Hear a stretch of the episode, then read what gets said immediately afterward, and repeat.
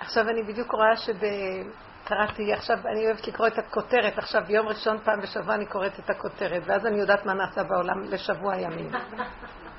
שבמצרים אחד הורג את השני. ואני אמרתי, את שומעת, אה, מרים, כן. כל העבודה שאנחנו עושים פה, בעבודת ההתאפקות וההפנמה, ולא לענות לה בחוץ, זו עבודה, אוי, מה נשמע חנלה? כל עבודת ההתאפקות הזאת היא, כמו שאומרים, שומע חרפתו וידום, השם מפיל לו חללים חללים. אם אנחנו, אני פשוט רואה איזו הנהגה מדהימה פה בעולם, סביבנו. מה שקורה בסוריה, מה שקורה בארצות ערב, זה נובע הרבה מעבודת האיפוק, שכשאנחנו עושים עבודת איפוק וסוגרים, לא צריך אפילו להילחם. העבודה הזאת גורמת, שנכנס עכשיו לעולם פאזה חדשה, העבודה, המקיף, המקיפים וצורת העבודה שאנחנו עובדים נכנסת לעולם. החוק של הטבע, גירוי תגובה, מתחיל ליפול. אתם מבינים למה אני מתכוונת? פעם אה, ישראל הייתה מגיבה כל הזמן בכוחנות, והם מאיימים, אנחנו בחזרה, ואנחנו... היום יש שתיקה. אני ראיתי את זה כבר מזמן ההתנתקות. אמרתי, לא יכול להיות מה שקרה בהתנתקות. אז אני ראיתי הנהגה מאוד מאוד חזקה בהתנתקות. זה הנהגה של, אתם לא מבינים כלום, תשתקו. ישפילו אתכם, יזרקו אתכם. אתם מבינים, יש איזו נקודה פנימית, הבנתי שזה היה כמו איזה חלקה בארץ ישראל שנתנה קורבן בשביל שהכלל יתקיים. מהו הקורבן? ישמע חרפתו וידום. באיזשהו מקום זה כמו קורבן. באותו רגע זה קשה, אבל אחרי כמה זמן את רואה מה שנעשה? כל ארצות ערב גועשות בלי סוף. הם עושים לנו את המלחמה. לא צריך להילחם בכלל. אם כתוב, אם אדם שומע חרפתו והוא שותק, השם מפיל לו חללים חללים. את רואה איך הם, הם רבים עם עצמם כל הזמן. הוא יעשה לך את הישועה אם תשתקי. זה יסוד העין. אתם יודעים מה זה יסוד העין? דיברנו על זה בשיעור הקודם. אנחנו על פי ההיגיון לא יכולים יותר לפעול. כי ההיגיון הוא, הוא טבע. בגמרא כתוב חכמים מנעו בנכם מן ההיגיון. אל תאמינו להיגיון. והשכל של הגמרא הוא לא היגיון. תודה. אז באיזשהו מקום, מה ההנהגה הנכונה? הגירוי תגובה זה לא בדיוק הנקודה. זה דוד המלך, כשקיללו אותו הוא שתק. ואמר, השם אמר לו כלל. הוא חיפש את עצמו. באיזשהו מקום הוא אמר, אני לא רוצה עכשיו להתעסק במקל שמראה לי את הנקודה שלי. אני לא, מה, אני הולך לשבור את המקל? אני צריך לראות איפה הנקודה שלי.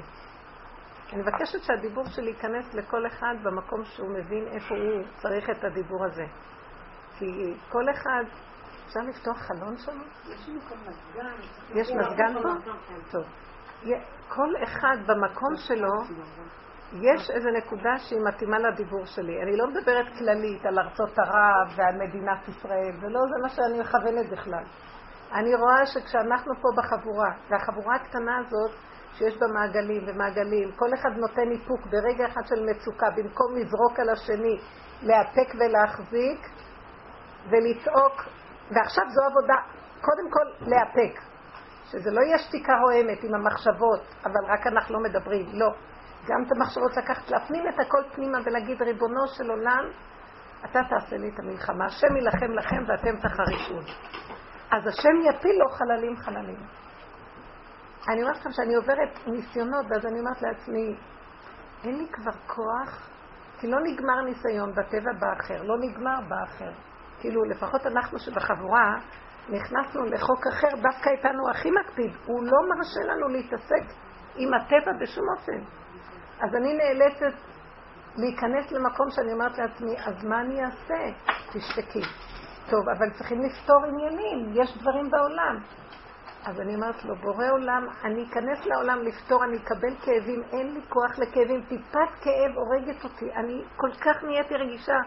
נהיינו נפש, הגוף שלנו נהפך לנפש כבר, זה לא כמו שהיינו פעם גסים, אה, הוא יגיד, אני אגיד. העדינות כל כך דקה, אני מרגישה שזה כמו בשר חשוף. אני רק קולטת אנרגיות, אני חייבת להיכנס בסיר מתחת לאדמה, לא רק להתכווץ. לפתוח איזה סיר, להיות קפיץ ולהיכנס מתחת לאדמה ולסגור עם המכסה. ככה אני מרגישה. אז אני בסכנה, העולם בסכנה, ואז אני אומרת, אז אני אברח מהעולם, אז זה לא התמודדות. אז אני אומרת לו, רגע, אתה שמת אותי בעולם. למה שמת אותי בעולם? נכון, בכל הדורות, הוא שם אותנו בעולם להתמודד ולבחור את הטוב מתוך הרע, ותמיד כל הזמן להיות לפי השכל של התורה בטוב, אבל אנחנו עושים טוב והכל הופך עלינו. מה שלא נעשה, אנחנו בניסיונות בלי סוף. אז אין לנו כוח. אישה רוצה לרצות את בעלה, ואחר כך יוצא להפוך. ילד, רוד, אה, אימא רוצה לתת לאל שלה את כל נפשה, והכל הולך הפוך. בעל אומר, אני מחזיק את כל המשפחה, בסוף אני מתמוטט. מה יוצא? הכל לא הגיוני. אז השלב השני מופיע בבריאה. איפה שנגמר ההיגיון, וזה לא עובד כמו שאנחנו חושבים, אז רק אתה חייב להיכנס בעולמך. למה הבאת אותי לעולם ואתה מביא לי ניסיונות? כדי שאני לא אעשה כלום ואני אמסור את זה לך ואתה תתגלה. זה עבודת האמונה. מה זה אתה תתגלה? אבל יש לי כאן מה לעשות. יש לי מה לעשות. לצורך העניין, אני לא יודעת לדבר לעצמי, אבל לצורך העניין, אמרתי לכם שהיה לי איזה דין תורה מתמשך כבר המון המון זמן, ומה זה? התפתלנו עם האיש הזה, הוא תבע אותנו קודם בערכאות, ולא בלפי דין תורה, והוא אדם חרדי. אז הלכנו איתו בערכאות. שלוש פעמים, בשלוש צורות הוא תובע אותנו, ואנחנו מתפתלים, והוציאו אותנו זכאים. בסוף הוא החליט שהוא ילך לדין תורה. כן? כי לא הלך לו פה. אז הוא הלך לדין תורה. שם היה איזה משהו בערבויות. אני אמרתי לבעלי, אתה לא תלך, כי כבר יש לנו פסקים של שלוש בתי משפט, וגם על פי דין תורה, אם יש פסקים של בית משפט, אז אסור להם להיכנס בדבר, כי זה נגמר.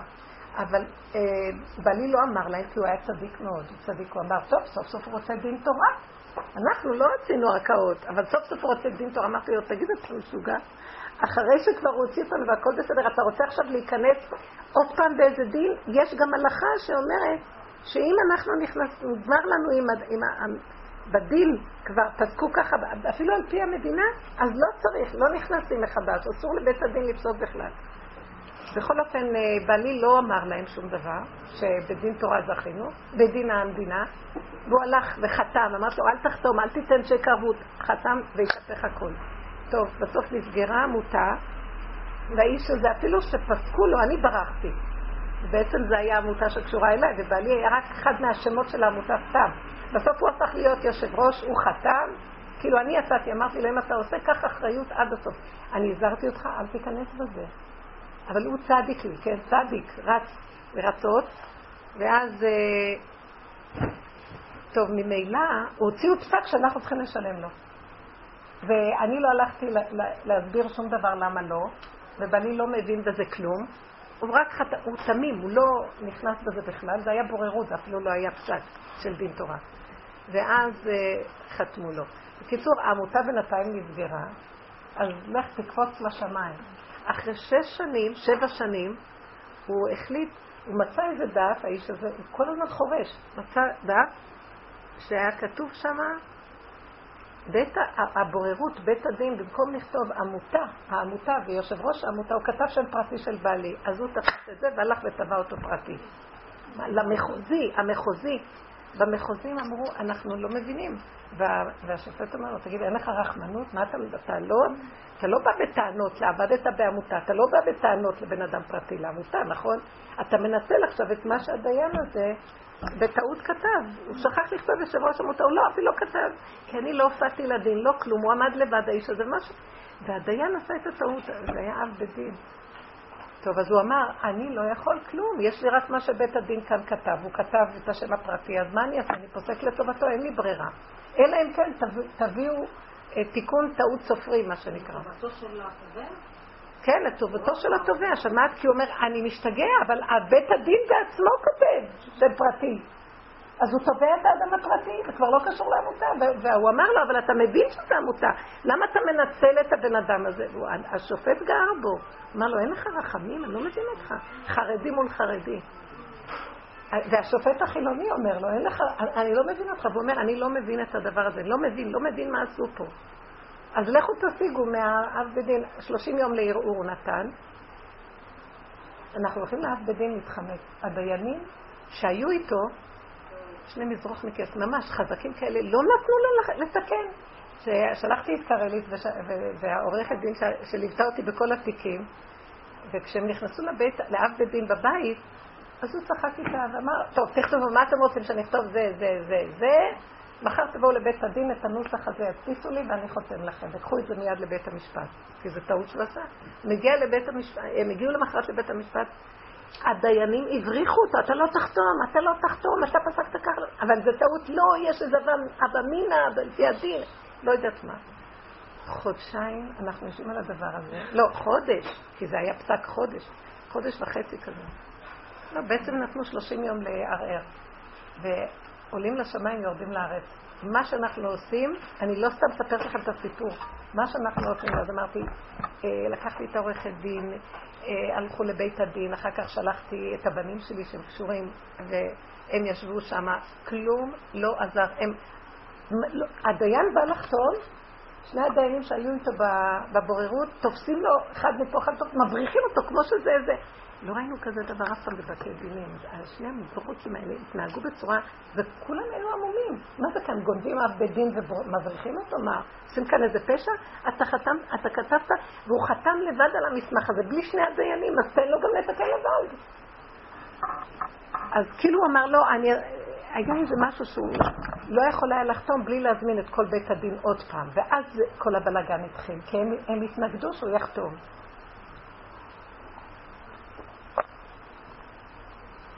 בשבוע האחרון, שבוע שעבר זה היה, אחרי שהייתי פה ביום ראשון, חזרתי הביתה והייתי בכאבים נוראים.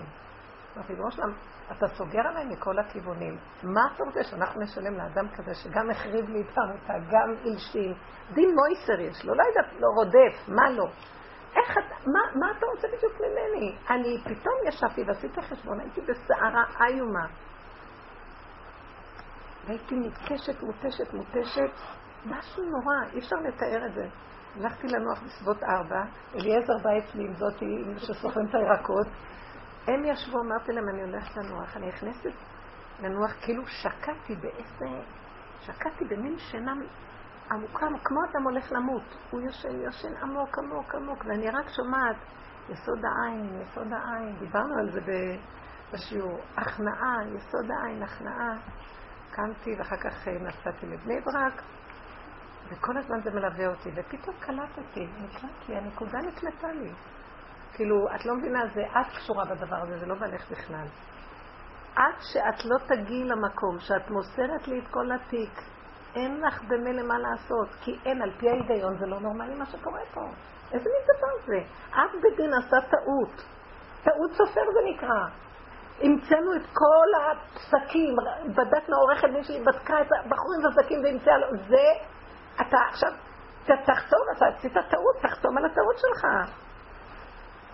ושום דבר לא עזב. אז אני קלטתי, זה בורא עולם סוגר עליי, ואני צריכה להגיד לך, הגעתי למקום שדי, לא אכפת לי.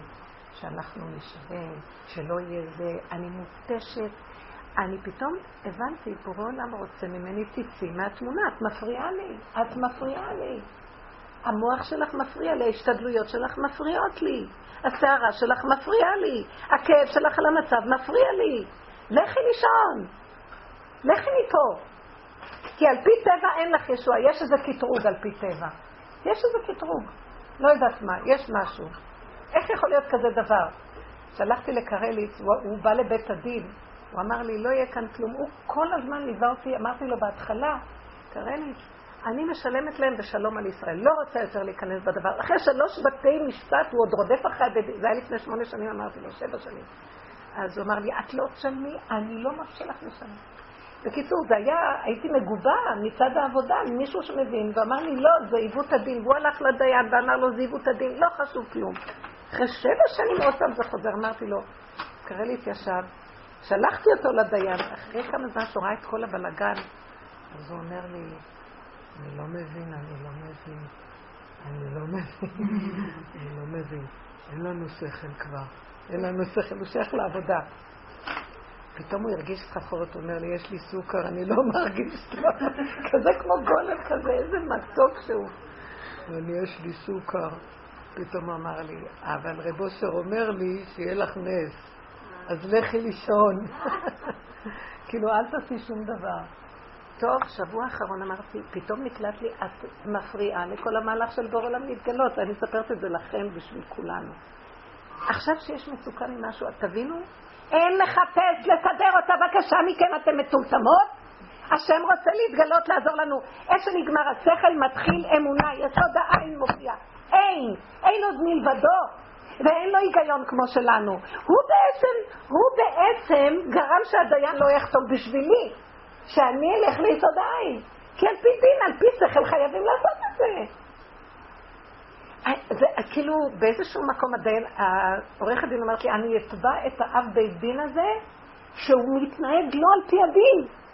אמרתי לה, תשתקי, רק זה עוד חסר לי לתבוע כאן מישהו. כל השנים רוצים אחריי ואני לא מרימה ראש, כי הדרך שלנו זה לפנים משורת הדין. יכולתי את הבן אדם הזה באבי אביו לקעקע, שייתן לי מיליונים פיצויים על מה שהוא עשה לי.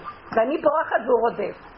והיא צועקת לי, בגלל זה הוא רודף, כי את לא מזה. אמרתי לה, לא. אני בורחת, בורחת, בורחת, בורחת, עד שהקדוש ברוך הוא ייכנס. ואני שמעתי את זה מדברת אליה ואמרתי, די. עכשיו את כבר נותנת את הבמה להשם. ופתאום ראיתי מה הוא אומר. הוא אומר לי ככה, זה מה שדיברנו בשיעור הקודם. תגידי, את רוצה לעשות במוח כאן איזה סדר? אני רוצה להראות לכם שהעולם הזה מסורס. יושב כאן משוגע ומבלבל את הבני אדם. שאב בדין יתנהג ככה זה לא נורמלי. שדיינים יחטפו כאילו זה המערב הפרוע את, את האב בדין ויכניסו אותו לאוטו. כאילו מה אנחנו עושים להם? זה עולם משוגע ואתם אל תאמינו לו. אבל אתם מפחדים, אתם לא יודעים מה לעשות, אתם צריכים פתרונות. אין פתרונות. תנו לי להיכנס ואני אסדר לכם את הכל. אין לכם טיפת הכנעה לתת לי להיכנס. אני בראתי את העולם כדי שאני אתגלה בו. זרקתם אותי, חסם מעץ הדת, זרקתם אותי, ואני ואני ואני ואני ואני. טוב, נתתי לכם 3,500 שנה מקבלת התורה להיות אני צדיק ואני צודק. אני צודק לעומת אני רשע. אבל לקראת הסוף הוא שאני אחזור לעולמי. תיקנתם את המוח על ידי הצדקות והטוב, שיתגבר על הרע. אבל אחרי שהטוב מתגבר על הרע, את לא מבינה כבר מה טוב ומה רע. את עושה טוב ונהיה רע, אז את כבר לא יודעת מה. אז הוא אומר, נגמר השכל. זה סימן שנגמר התיקון, אם תמשיכו לעבוד עם הדעת, אתם פשוט תקלקלו ותחזרו עוד פעם, כאילו עכשיו התחלתם לאכול מעץ הדעת. כל ה-3,500 שנה, שנה של התורה ילך לאיבוד. אני לפעמים מסתכלת ואומרת, עם בדין שיתנהג ככה, דעו לכם. התערבו בזה אנשים, דיינים גדולים. ערבבנו את המוץ של השכונה, הרב דייטו, אחד מהפוסקים שלה, מהדיינים של העדה החרדית. ערבנו כל מיני אנשים בעלי דעת תורה, בעלי שכל, ואף אחד לא מבין מה קורה פה. אז כבר את לא יודעת מה זה תורה. ולא התנהגות של תורה. הרבנים אמרו, והתורה היום, בתוך העולם של התורה, קושיות. זה סימן שאם אנחנו לא ניתן לקדוש ברוך הוא להיכנס, אין יותר שכל, אפילו התורה כבר יתגלה ברשע. וזה מה שקורה אם שלא סובלים אותנו. לא, שיתגייסו, שיעזו, שזה, אין, אין ערך לתורה. כי אנחנו לא יודעים להכניס את השם לתורה. ולהכניס כל הזמן, להחזיק רק חוקים, חוקים, חוקים, חוקים עם שכל, אז לך לאוניברסיטה, תלמד חוקים. אם לא ייכנס האמונה, יסוד האין, העין, היראה, ואז את זה ביום ראשון, סוף סוף אני חושבת שבזכות שאליעזר ישב שם, ואני, הוא כאילו דיבר לי למוח, לא יודעת מה. אמרתי לו, אליעזר, כמה אני אבקש ממך? תעשה, אני אמרתי לו, כל פעם בשבועות האלה, אליעזר, מה אתה אומר? אז uh, פעם אחת שרק פסקו, המחוזי פסק, הוא בדיוק בא אליי הביתה ובא התקשר, הוא היה ממש שבור בעלי.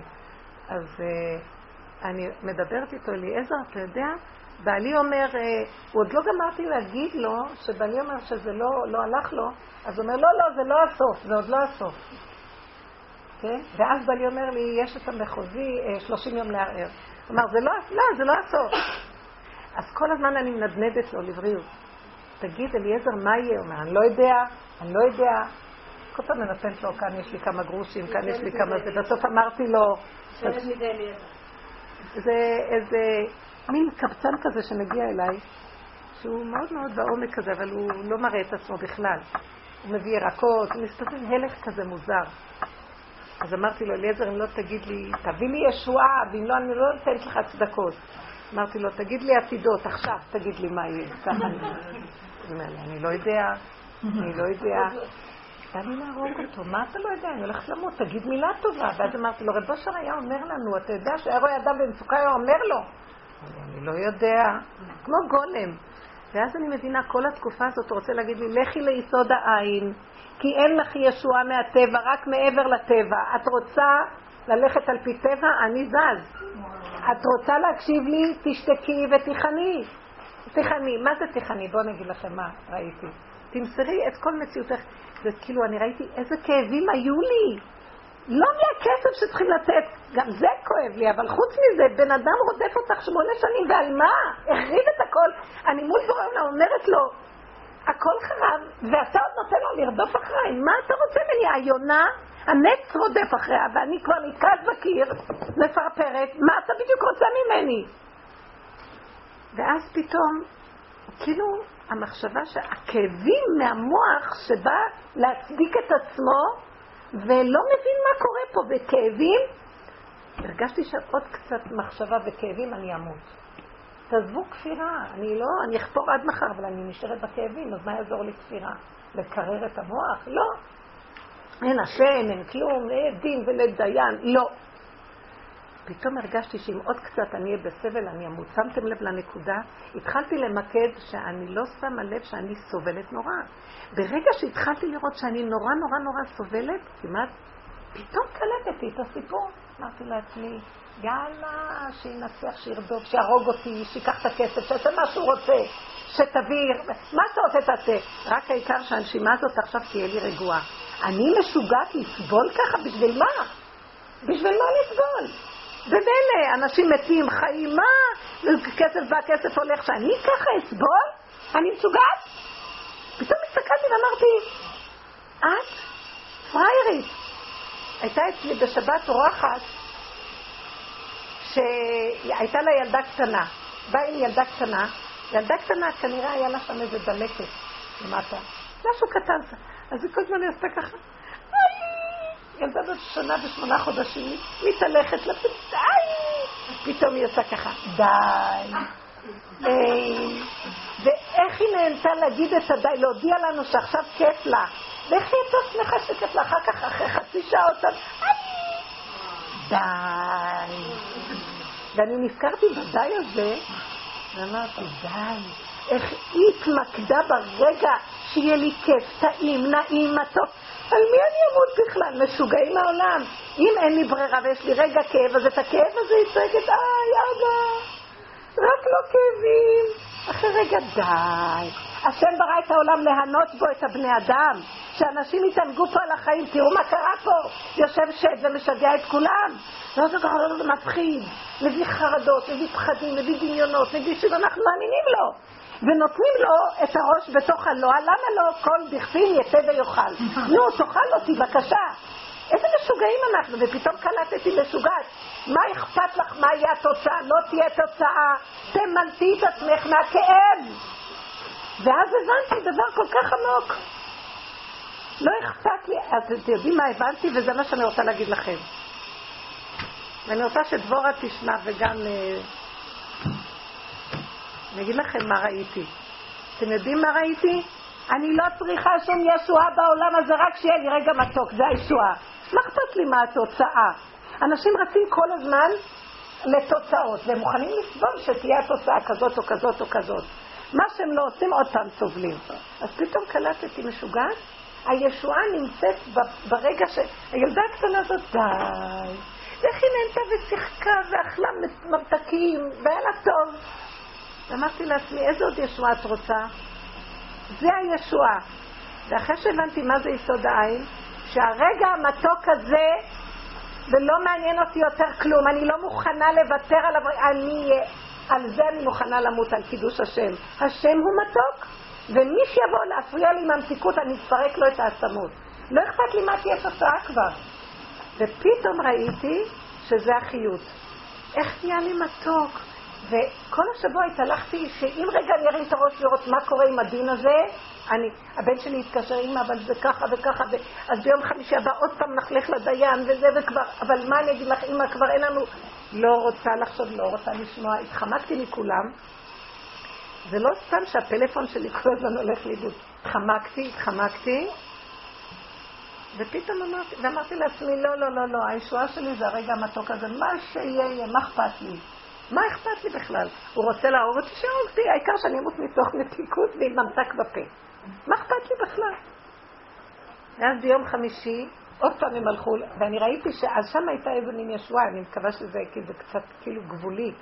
השיגו, אה, הדיין עוד פעם אה, הבריחו אותו, אבל הבנים שלי לא ויתרו, הם אמרו, אם זה הולך ככה בכוח הזרוע, אז הם, הם אה, דחפו את הדיינים, שני הבחורים הצעירים האלה, הכיפות מפוגות האלה, ורדפו אחרי הדיין, הוא נכנס לאוטו, הם הכניסו לו את המסמך ואמרו לו, תחתום. והוא חתם. הם ראו שככה זה עובד. אני אמרתי, זה לא הגיוני, זה רק על פי יסוד העין הופיע והחתימו אותו. כי אני אגיד לכם, כי הם לא נתנו לו לחתום, אבל כל הרבנים הכריחו אותו. והוא, ושני הדיינים לא נותנים לו. אתם מבינים איזה דבר מוזר זה? הרבנים החרדים התעקשו שהוא יחתום, ואלה שני הדיינים עם כיפות סרוגות לא הסכימו. והוא היה איתם בבית הדין הזה. זה היה בית דין של שני הדיינים האלה והוא. מה שקורה בכנסת. יואו, אז אני אמרתי לעצמי, אה, זה לא הגיוני, אז השם כאילו סידר את זה ישוע מיסוד העין. מהעין יבוא עזרי. מהעין. אני הלכתי בעין. שיר למעלות, מהעין יבוא עזרי. תלכי בעין, וזהו. אז הם השיגו את המסמך, עכשיו צריך להביא את זה מיד למחוזי, לראות מה אפשר לעשות, כי כבר כאילו, זה היה היום האחרון לערעור, אני לא יודעת אם המחוזי היה פתוח, אם יכולים, אני מקווה, תתפללו. אני מאמינה שאם השם ברגע האחרון עשה, אז גם יהיה ישועה מזה. מה לא אכפת לי? גם אני מפחדת להכניס את המוח בזה מאוד. כאילו, לא מעניין אותי, לא אכפת לי, אבא, אתה תרחם. מושכני אחריך נרוצה. מושכני, תמשוך אותי. תמשוך אותי. אני לא יכול ככה. אני לא יכול להמשיך להיות בעולם. עכשיו, כל פעם שאני אומרת לעצמי, תקשיבו למה שאמרתי לכם, וזה הכלל, שאין ישועות. ביסוד העין, עצם המתיקות של הרגע זה הישוע. מה את רוצה יותר מזה, אומר לי? מה את רוצה? מה את רוצה? טעים לך, תראי איך את אוכלת נהנה, טעים לך? מה את רוצה? לא, אבל יש לי חוב, האובר. תסגרי את המוח, הוא שקרן, הוא רמאי, בשנייה שהשם יעשה לך ישועה. מה זה? תסגרי את המוח. אין לתת לו. אז עכשיו, איפה זה המקום שאני לא אתן לו? כל רגע הוא קופץ הרמאי הזה. תלכי מיסוד העין. אין, ככה ילדה קטנה אמרה, אין, אין, אין, אין כלום. אין מוח, אין אנשים, אין עובר, אין, אין מנהל הבנק. הוא מת, אין. במוח הוא מת, שיחיה, מה אכפת לי? אין לי. כי תראו, במוח יש כל הזמן דמויות, וזה רק במוח, במציאות מה? ובמוח זה עושה לי שיגעון. ומי הוא אותו מנהל בנק? רגע אחד הוא יושב שם, רגע אחד יושב בשירותים, מה? מה קרה? פעם הייתי באיזשהו כנס גדול גדול, ונכנסתי לשירותים. מי פגעתי? איתו של הנשיא.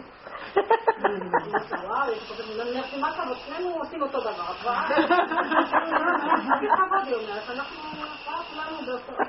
אני רוצה לספר סיפור מהבעל שם טוב שלמדנו במוצאי שבת. כן. על החוב הזה.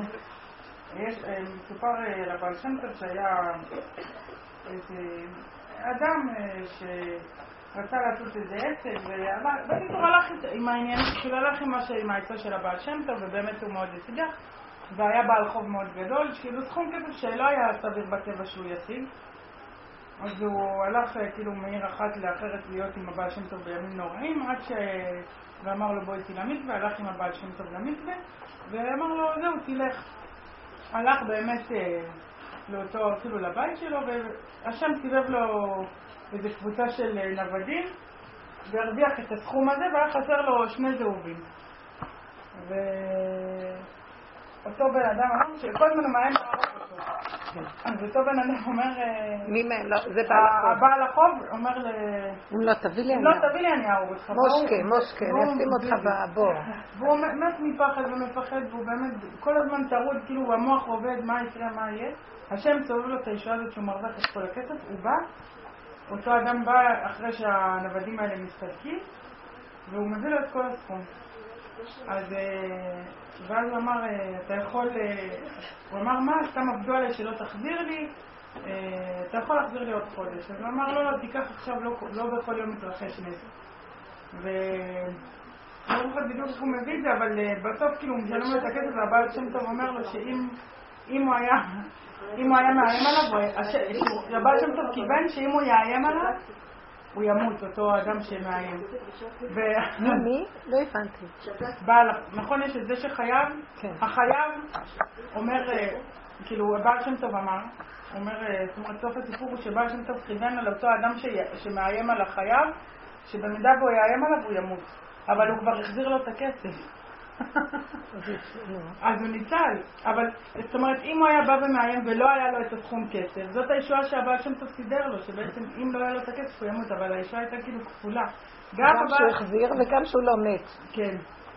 גם מה את רוצה להגיד לי, שאני צריכה להחזיר? לא? אני רוצה להגיד לך, מה את לא, את לא מבינה. כן, אם את. תתני לו את הכסף, אז עוד רגע אחד תחכי, כבר תהיה ישועה, כבר הוא ייפול, כאילו, מצד הטבע הבן אדם הזה כבר ייפול. תראי, מצד ה... אבל לא צריך לתת לו. נכון. אני עוד- אני דואגת. מצד הטבע הוא התייאש. שמה? מצד הטבע אולי הוא התייאש מכל השנים האלה. כן, כן, יש איזה נקודה. כן. הרגע הזה שהוא בעצמו... אבל יש כאן איזה משהו שזה לא בכלל הוא, זה הקדוש ברוך הוא מחפש אותי. הוא משתמש, אני ראיתי בשבוע הזה, אמרתי לעצמי, כל הסערה הזאת, כולם מתעסקים, מסדרים לך, ומשהו, ואת יודעת שזה את, כי העמותה הייתה שלי, ואני, ואיתי הוא היה, הוא החתום על ידי, האיש הזה, בעמותה. העסקתי אותו במשהו, ואז אמרתי לעצמי, אז מחפשים אותי, מה השם רוצה ממני כל כך הרבה שנים שהוא רודף אחריי? אני רוצה אותך ביסוד העין, תבואי אליי עד הסוף עכשיו. ההכנעה שלך צריכה להיות עד הסוף ראש באדמה. זה מסר לכולנו. אנחנו נכנסים לעידן היסוד העין. אתם יודעים מה זה עידן יסוד העין? מה זה עידן יסוד העין? בואו. בוא נדבר על זה. אם אנחנו נתקלים באיזה מצוקה, תראי, על פי שכל הולך לנו, שילך, אבל גם לא יותר מדי, תזהרו. לא הולך, אל תיכנסו למצוקות. אתם רואים את המצוקה, תפחדו, תתחילו להגיד לא, לא, לא, לא. אני צריכה לאכול טוב, לישון, לשמוח. בקלות שהוא יעשה לנו מצוקות המוח. והוא ישכנע אותנו למה להיות עצובים. יש לנו פה כלה טריה, מגיע לה מזל טוב. מזל טוב ליאור הלב. בניין הדעת. מתי התחתן? גרים פה בסביבה? את לא זוכרת אותם. לא. אז, uh, עכשיו, תדעי לך, טיפה של מה שלא, ישר הוא יתחיל לבוא ולהגיד, אתם מכירים את זה. כל הזמן, לפני שמתחתנים, אה, יש טענות. אחרי שמתחתנים, יש טענות. כל הזמן יש טענות. אז הבני אדם צריכים לדעת להבין שהמנגנון הזה הוא משוגע. אסור, אסור לשים לב אליו בכלל. כל פעם להגיד, תזכרו את הילדה הקטנה, די, איי. עכשיו די. תלכו, תחפשו את הדי ואיך ליהנות. בקטנה. להתמסר לזה אפילו. להיות בשמחה, לאכול משהו, לא לתת למחשבות, כי אנשים פשוט מתאבדים מהחרדות, מהפחדים, מהדיכאונות, מהמחשבות האלה, זה מתגבר על הבן אדם והורס לו את הכל, ואין סיבה. אז לכו ליסוד העין. אין. אתם יודעים מה זה אין? בואו אני אסביר לכם אין. אין אני בכלל, זה סתם דמיון במחשבה. אין לי בעלות על הבעל, ואין לי בעלות על החיים, ואין לי בעלות על הבעלי דין, ואין לי בעלות על אף אחד. אין לי בעלות על הממון, ואין לי בעלות על העולם. יש כאן בעל הבית, תנו לו להיכנס. איפה בעל הבית? אמרתי לכם את הסיפור כן, הזה. בעל הבית, איפה בעל הבית? בעל הבית מתבקש לקופה. כל כמה זמן הקופאי הזקן הזה היה מתחיל להגיד, כל איזה שעה ככה. פעם עשיתי קניות ארוכות, אז שמעתי את זה פעמיים שלוש. בעל הבית מתבקש לקופה, שלוש פעמים אחר כך. בעל הבית, יידיש, לא ככה. בעל הבית, איפה בעל הבית? בעל הבית לא פה? רבותיי, בעל הבית לא פה! איפה בעל הבית? איפה בעל הבית? איפה בעל הבית? ואחר כך הוא היה שותק. אז כאילו נשאר לי, למה הוא מתכוון? אני בהתחלה חשבתי שקורא לבעל הבית. גם אני הייתי פה בטוחה שזה... אחר כך אמרתי, קורא לקדוש ברוך הוא להזכיר לבני אדם, אין כאן בעל הבית, כל אחד יחפון, ייקח, יגנוב, והבית, העולם הפקר. כמו האיש שלקחה עגלה סלימה. אתם יודעים, אמרתי לכם איזה סיפורים יש לי. מישהי שבעלה, אבל תראו, בעלה עובד בסופר, יש לה ילדים קטנים. והוא לא מביא משכורת חודש, חודשיים, שלוש חודשים, אין להם מה לאכול. הייתה הולכת, מביאה מפה כל מיני דברים. בסוף היא אמרה, למה? בעלי עובד בסופר, סופר מלא כל טוב, מה זה הדבר הזה שלא מקבלת משכורת?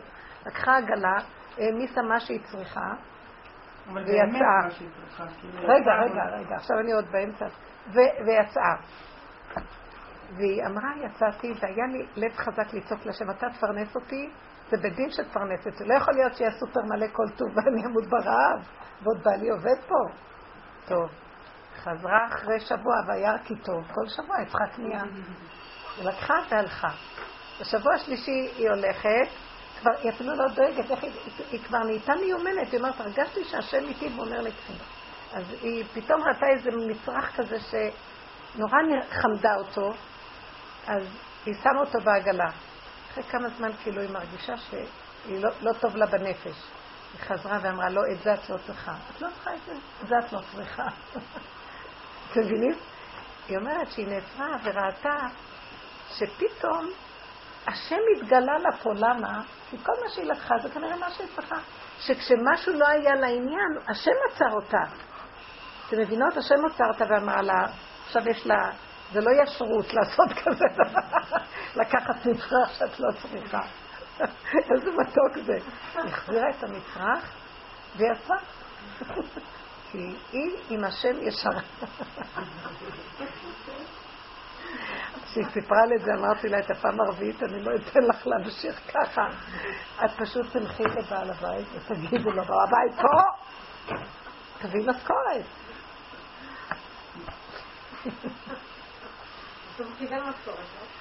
בסוף הוא קיבל משכורת, ואז אמרתי לה, מה תעשי עם הקיזוז של הדברים? אז היא אמרה לי, לא, הוא שילם לי על צער, בושת, נזק. מה, זה פשוט שאני אמות ברעב? שבועיים, לא, חודשיים לא היה לנו מה לאכול, והייתי בביזיונות נוראים, המשפחה צעקה עליי, וכולם, וזה היה, זה מה שלקחתי, זה ה... זה חמודה. לא, מישהי. הלוואי והיה לי אומץ לעשות, נעשה צריך להיות אמיצים ככה. כן, כן. אתמול, בזמן האחרון, כאילו, כל התקופה האחרונה, מה שמטריד אותי זה עיסוק בטבע. עיסוק בטבע, מה זאת אומרת? אה, כאילו פרנסה, קריירה. קריירה זה משהו אחר, פרנסה זה משהו אחר. אז גם אני רוצה את שני הדברים יחד. זה נורא נורא מטריד אותי, וכל פעם משהו עולה איזה רעיון שאני אלמד משהו ואני לא, וזה לא קורה, ואני אלמד משהו, כאילו כל הזמן אני מרגישה, כאילו המוח, והמוח משגע אותי, כי מצד העולם אני רוצה איזה, ככה חושן, אה, חושן של הכהן הגדול, אני רוצה איזה כבוד, באמת, ואני רוצה שזה יהיה בדרך כזאת של אה, באמת מול העולם, לא... אני לא רוצה, מי רוצה כבוד מול השם? בוא נהיה אמיתיים, אני רוצה כבוד כאילו, את. כבוד מול השם? זאת אומרת... אה, נכון, אנחנו רוצים קצת כבוד. אנחנו רוצים... אה, כמה זה קשה אני לא רוצה את העולם. אז זהו. אני שביקשה כבוד בארצה. מי זאת הייתה? האיש הייתה אמרה... אבל זה לא מכובד לקבל לדבר כזה. בקיצור, זה נורא... לא מתאים פה. מי מגיע לפה? רק נפלטי האנושות. כל השרידי חרב והפליטי מלחמה. בקיצור, אני לא יודעת, ואז היה לי מה זה כאבים. כאילו, כי דיברתי עם חברה שגם עובדת, והיא אמרה לי, והגענו למסקנה שבן אדם לא צריך לדעת.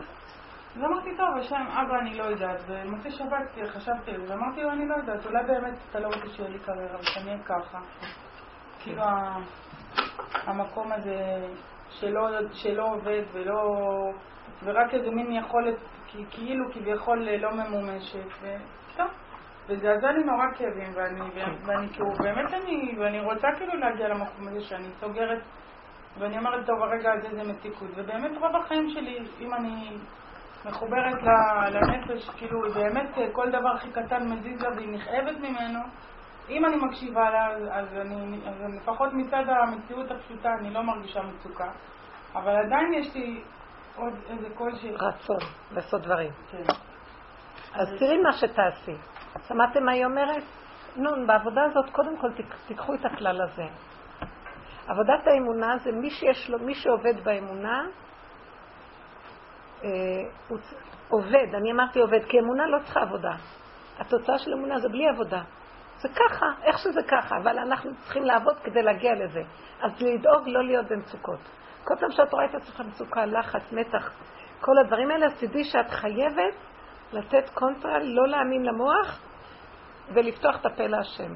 עכשיו, זה עושה לך מצוקה. יש לך רגע שאת רגועה וטוב לך, העבודה הזאת עושה מתיקות. פשטות קטנות, המוח הגדול נופל, ומה את רוצה מהחיים? לאכול טוב, לישון טוב? מה צריך עוד? בא המוח הגדול ואומר, אה, אין לך, אה, את לא בעולם, את לא עושה זה, אין לך כבוד מהעולם, את לא...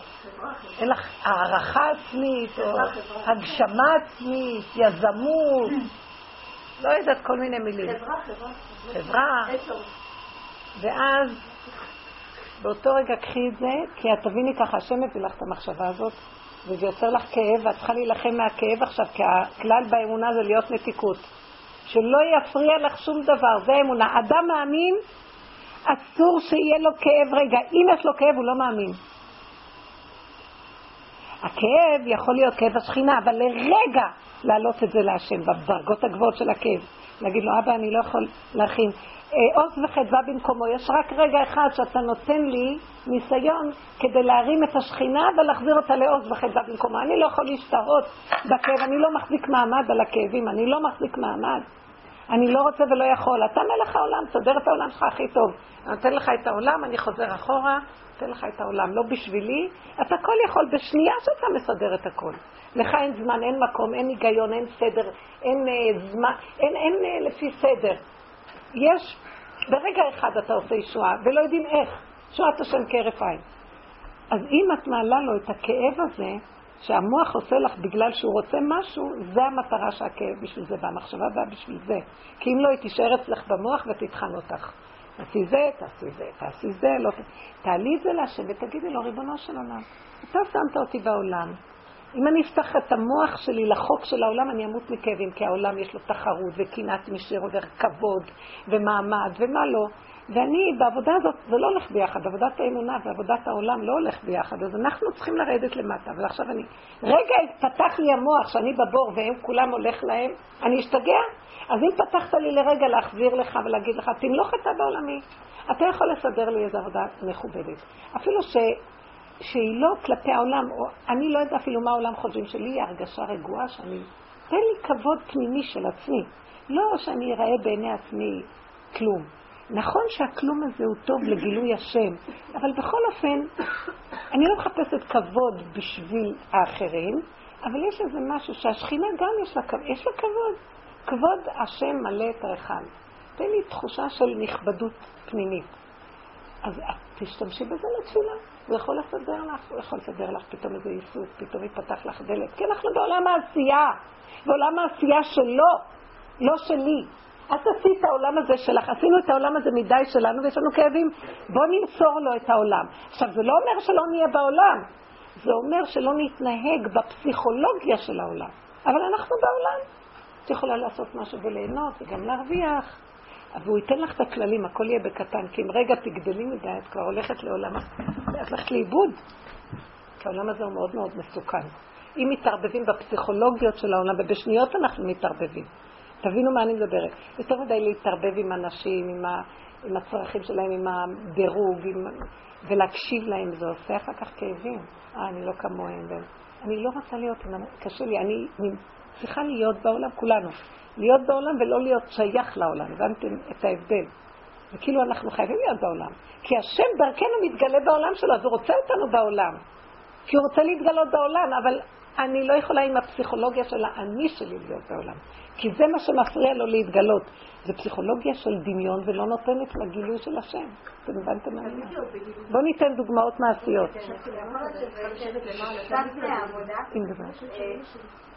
למדתי בארצות הברית לתואר.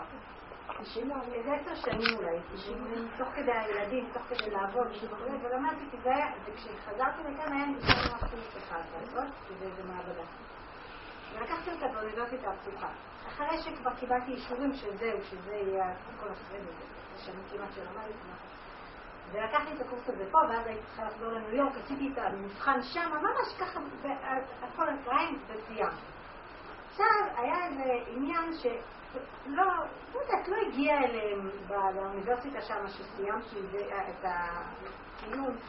לא הגיע, מלא שנים, ולא היה לי כוח להתעסק עם זה, לא רציתי להתעסק עם זה, לא, לא היה לי את הסבלנות לטלפונים הארוכים האלה. ולאחרונה, לפני איזה שנה אולי, אמרתי לה, אני צריכה את הנייר הזה שעשיתי תור, למדתי כל כך הרבה, שיהיה את הנייר הזה, אולי זה יעזור לי גם בעתיד. אז ניסיתי עוד פעם לחדש את כל, הקשרים בשביל לסדר את זה, ושלחתי את זה שוב.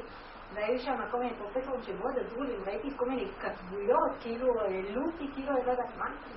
ובסופו של דבר אמרו לי, אוקיי, ויצרו איזה קורס, את צריכה להירשם לזה, רק תשלמי על הקורס הזה, ו... יואו, איזה סחיטה. רק תשלמי על הקורס. עכשיו, אבל למה לשלם? אני רק מעבירה את זה, לא צריך לשלם, לא שאלתי כלום, לא רציתי, אמרתי, טוב, אני אשלם, זה לא נורא, כמה, 200 דולר, שתהיה כבר. אז עשו את זה והוציאו לי כאילו את ה... זה payment, כאילו שאני מאחרת מוקדם, אני באה לשלם לקורס, אני רואה 2,800 דולר. למה זה 2,800 דולר? כי זה... כי עכשיו אני כבר לא גרה שם. ממש, ממש משהו בדיוני, זה לא... וניסיתי וניסיתי וניסיתי, עד שאמרתי, עזבתי את זה לגמרי, אולי זה, אז כנראה לא עזבתי מספיק. עזבתי את זה לגמרי, אמרתי, לא צריכה את התואר הזה. אתם רואים, זה נקרא ייאוש, זה לא נקרא יסוד העין. עזבתי...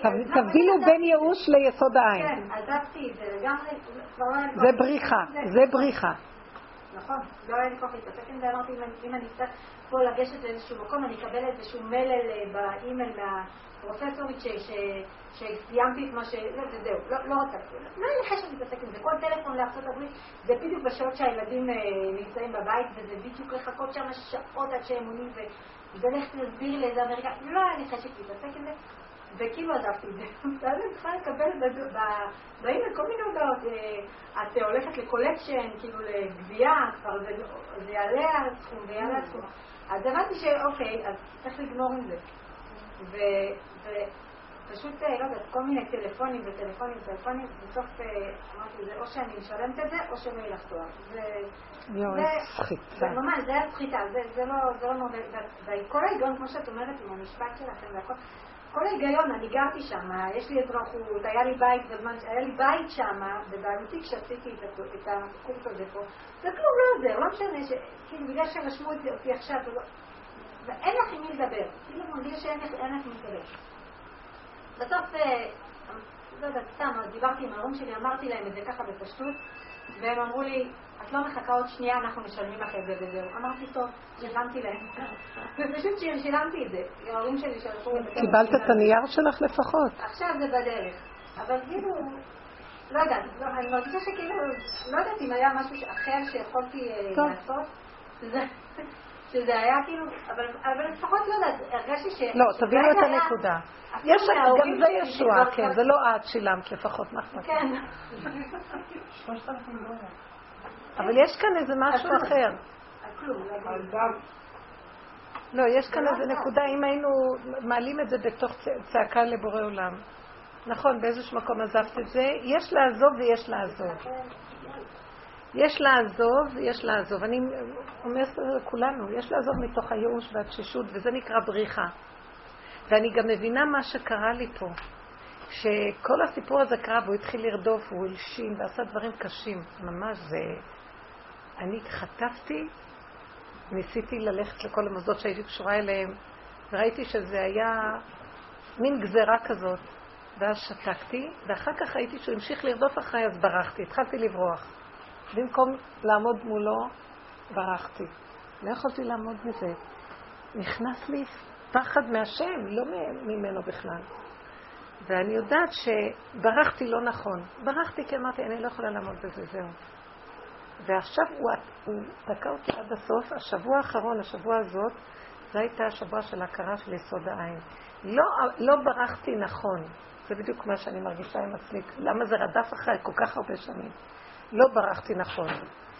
צריכים לבדוק מה זה לברוח. לברוח אליו זה לא כמו לברוח. לברוח אליו זה שבאמת לא יהיה אכפת לי שום דבר חוץ מהנשימה הזאת המתוקה איתו. יש דקות פה, זה לא לברוח ולעשות את עצמי, אני לא יודע, אני לא מבינה, לא כלום. אתם מבינים מה אני מתכוונת? כן, זה כאילו ייאוש. או לברוח אליו או לברוח ממנו. בדיוק, לברוח ממנו, אנא מפניך יברח, זה רודף אחריי ורודף אחריי ורודף אחריי. והשבוע האחרון קלטתי את הנקודה, רק לי מחפשים, איך יונה אמר, כל הסערה של הים בגללי, פתאום הוא קלט, תטילו אותי לים והסערה תירגע. ופתאום הבנתי שרודפים אחריי. כל הבלגן הזה עם הדיין זה רק אני, תכירי שאת בורחת בלי לברוח אליו. ואז צעקתי, אמרתי לו, אני לא יכולה יותר לחיות, לסגור את המוח. העולם מסורס ומשוגע. ואני לא רוצה להיות בעולם, אבל אני צריכה לברוח אליך, ואני בורחת מהעולם. מתחת לאדמה, מתחת לזה, מתחת... אבל אני לא מספיק בורחת אליך. מה זאת אומרת לברוח אליו? לברוח אליו זה ככה.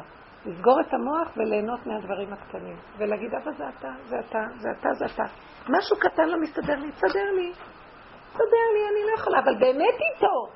זה לא כאילו, ככה אני בורחת, לא עונה לאף אחד, ואני בורחת, מתעלמת, אבל אני לא איתו. אתם מבינים מה אני מתכוונת? איתו, איתו זה להגיד לו, אבא, להגיע לנקודה שלא אכפת לי כלום מאף אחד, לא אכפת לי, לא אכפת לי מה תהיה התוצאה. אכפת לי להיות הרגע איתך במתיקות, כי אין יותר כלום. אתה יודע מה? עכשיו איך שאני מוצצת ארטיק ואיתך, אתה רוצה תהרוג אותי. כי אני איתך במציצת, מה אכפת לי בכלל? הגוף הזה לא מציאות. כאילו לוותר על כל התוצאות, על כל האפשרויות, על החרדות. קשה לוותר על החרדות, כי אדם שבורח הוא עוד חרד, רק הוא מכסה ובורח. הבנתם? כן. החרדה עוד נמצאת, אבל הוא כאילו מכסה עליה. וזה להגיע לטיפול שורשי. אני פורעת את הכל מול בורא עליו ואומרת לו, אני לא עומדת מול החרדה, אני לא עומדת מול הפחתים, אני לא עומדת מול הדמיון, לא עומדת מול המוח, לא עומדת בעולם הזה בכלל. כי אם תשאיר אותי שם, מיליון פעם אני אחרוד ואני אברח, כי אני לא יכולה לעמוד. אתה מראה לי את הסכין ואני אעמוד מולו, אני לא יכולה. אז אני בורחת אליך, אבל מה זה לברוח אליך? כשאת בורחת אליו, מה הסימן שאת באמת אצלו וברחת אליו והגעת לחיק שלו? שקט, רגיעות, מתיקות, מה אכפת לי? מה אכפת לי? מה אכפת לי? זה סימן שהמוח נסגר. כי המוח עוד יגיד לך, מה, לא אכפת לך? מה, באמת לא אכפת לך? מה זאת אומרת? מה זאת אומרת? ישר שסיפרת סיפור ואני עוד דואגת, נו, יש לך כבר את הנייר הזה? אתם מבינים? היא כבר אמרה, מה אכפת לי? אבל צריך לעשות את זה עם בורא עולם. לנצל את זה, יכול להיות שהוא גם היה פותר אותך מהתשלום, אבל לא חשוב. לנצל את הנקודה של אני לא יכולה, אני לא יכולה להכין את העולם. באמת באמת אנחנו יכולים להכיל. פתאום מתגלה כל הדמיון של אכילת עץ הדת, וייתם כאלוקים. עיין אלוקים אנחנו. כולנו רק מכניסים ומוציאים כל היום וחרדים על הקיום של ההכנסה הבאה שלנו. איזה אלוקים זה? ואני אמרתי, אלוקים אתם מובני עליון כולכם, אכן כאדם תמותון וכאחד השרים תפעול. באמת היינו צריכים להיות במדרגה הזאת, אבל לא זכינו. אכלנו מעץ הדת ולא זכינו לתקן את הנקודה. ברגע שהבן אדם מודה לא יכול, זה דוד המלך, שהוא אמר חטאתי לה, ש... שבא נתן הנביא והוכיח אותו בחטא בת שבע, אז הוא אמר, וואי, איזה, איך אני לא רואה איפה הנקודה, אני לא יכול לעמוד בכלום, כלום, כלום, כלום, כלום. אם אני עשיתי כזה דבר ותכננתי, וזה נעלם, והוא היה איש, והקים מולה של תשובה באותו רגע, הוא היה איש שכל הזמן עשה חשבון נפש עם עצמו, ופה נתעלם ממנו התכמון של עצמו, המניפולציה. ידיים, למעלה. לא יכול, לא יכול. הסתרת פניך, הייתי נבהל. רגע אחד אתה מסביר, אני חושבת שאני אלוקות ויש לי שכל ואני יכול לעבוד עם זה? וואי, השכל הזה מסוכן. לא יכול. אי אפשר להתנהל בעולם היום. ברגע, רב אושר היה צועק ואומר, אתם עוד תראו מה ילך פה. לא ישאירו אחד ברחוב שלא יתפסו אותו באיזה דין. כל היום תופסים את הגדולים האלה, דנים אותם, דנים, דנים, בודקים אותם, מחפשים אותם. הביזיונות נורא גדולים לאנשים. לשתוק ולהיכנס איתם, להעביר את העולם להשם. אנחנו יכולים לעמוד פה ולהסתכל. הסתכלתי גם על הדיינים, פתאום קלטתי. הדיין הזה אה, הוא אדם צדיק. אבא שלו היה אז בדין גם כן ידוע, נחמיה גולדברג עליו השלום, והוא גם כן אדם גדול. ואז פתאום ראיתי, יש לו יראת שמיים. הוא מפחד, הוא מפחד מעצמו. אני פתאום רואה, מה אתה נכנס ופוסק בדין? כל כך פשוט לפסוק בדין? אוי, איזה סכנה זאת, אימא לי. אני פתאום ראיתי מתי הוא כן, מתי הוא כן חתם? שהכריחו על הכריחו על הכריחו. אז זה כבר לא אני. שלא תבוא אליי בטענה שאני לא הלכתי לשיטתם בדין הנכון, ושאני גם לא זה, עיוות הדין מה שהיה, בגלל שהוא עשה טעות סופר בן אדם משלם? איזה מין דבר זה? אז, אז הוא פתאום, איזה סכנה זאת. אז נראה לי שהבן אדם, הדיינים, אני מסתכלת ואומרת, אימא'לה, מי יכול לפסוק פה בעולם בכלל? איזה חרדה ואימה. מי שיהיה לו יראת שמיים אמיתית, הוא לא ירצה לנגוע בכלום. הדין הוא טוב רק ללמוד אותו, שישבו ויתפלפלו בדינים. לפסוק דין בעולם הזה, במעשה, בפועל. רש"י אומר בפרשת משפטים, צדק צדק תרדוף. אז הוא אומר שזה בא, עד שבא לפסוק את הדין, שישב וילמד את הדין ויתפלפל וילך על חודו של יוד בדין, ויהרוג את זה ויגיד ככה, לא ככה, כן, ככה, כן, ככה, בדיבורים ובפלפול הדין שהתפלפלו. כשזה בא לפסוק במעשה, לפנים משורת הדין. כי אי אפשר לעמוד בדין. תוותרו. לפנים משורת הדין. איך? היום ההילולה של רש"י. בפעם שעברה שאמרת לו רחיים, זו הייתה ההילולה שלו. כן? השם שמי, תאמינו לי, אני כבר לא... אין לי זמן, אין לי מקום, לא יודעת בכלל. אני לא יודעת. אתם חושבים שאני חיה, אני בכלל לא חיה, אני למעשה לא חיה, אבל אני כאילו חיה. ככה אני, אני יודעת בנפש שלי, כאילו הוא העמיד לי את החשיבות, את הכל. אז אני אומרת לעצמי, באמת מזמן. הייתה לי מישהי שעבדה איתי, אחרי שהעמותה הזאת אה, עשו לי כאבים נוראים, הרגו אותי, פשוט הרגו אותי. ואם לא הייתי, אם השם לא היה מרחם עליי, אני, אז פגשתי איזה מישהי מהצוות, שאני נעלמתי לכולם ונכנסתי לעולם, כאילו, לא יכולתי להראות את הפנים שלי מרוב כאבים ובושה וחרדות. השם ריחם שלמנו את כל החובות, השם ריחם, ריחם, ריחם ברחמים שאי אפשר לתאר. אבל אני כבר נעלמתי מהעולם. יום אחד פגשה אותי אחת הרבניות שעבדה אצלי, והיא הסתכלה עליה, הייתי בבני ברק, והיא בדיוק באה לקראת, היא אמרת לי, אני אומרת לכם, תשמעו, אני הגבתי בצורה שהבנתי שאני מתה. פתאום תקפה אותי חרדה, ואני מדברת איתה, אני אוהבת אותה, מה זה אהבתי אותה? מתוקה מדבש, אישה נהדרת. אני אומרת, אני צריכה ללכת, אני לא פה. אני לא פה. אני צריכה ללכת. כאילו אסרו עליי להתגלות. ואז אמרתי, אני חייבת ללכת כל טוב, כל טוב. וברחתי. וקלטתי איזה התנהגות זאת, והבנתי שכאילו השם אומר לי, את לא בעולם בכלל. את לא בעולם, אסור לך להתראות בעולם למה שהיה קודם. כאילו קלטתי שאני בעצם מתה, ורק כאילו אני בעולם, הבנתם? זה היה משהו שקשה לי להסביר לכם. אז מאז אני אומרת לעצמי, אני לא יודעת מתי היורצייט של זה, מתי זה, כלום, הכל טוב ובואו. ורק בעולם כאילו כאילו אני פה. שלא יגנבו את הדבר על העולם. זהו, וכל הזמן מפתים אותי לחזור לעולם, תפתחי בית ספר, תעשי זה, תעשי זה, והלכתי קצת לאחרונה, פגשתי כמה מנהלות בית ספר, כי בנות רוצות שאני אפתח קצת בית ספר, ככה לבנות. אמרתי, אימא'לה, אז אני רואה את המנהלות, הם עבדים של משרד החינוך.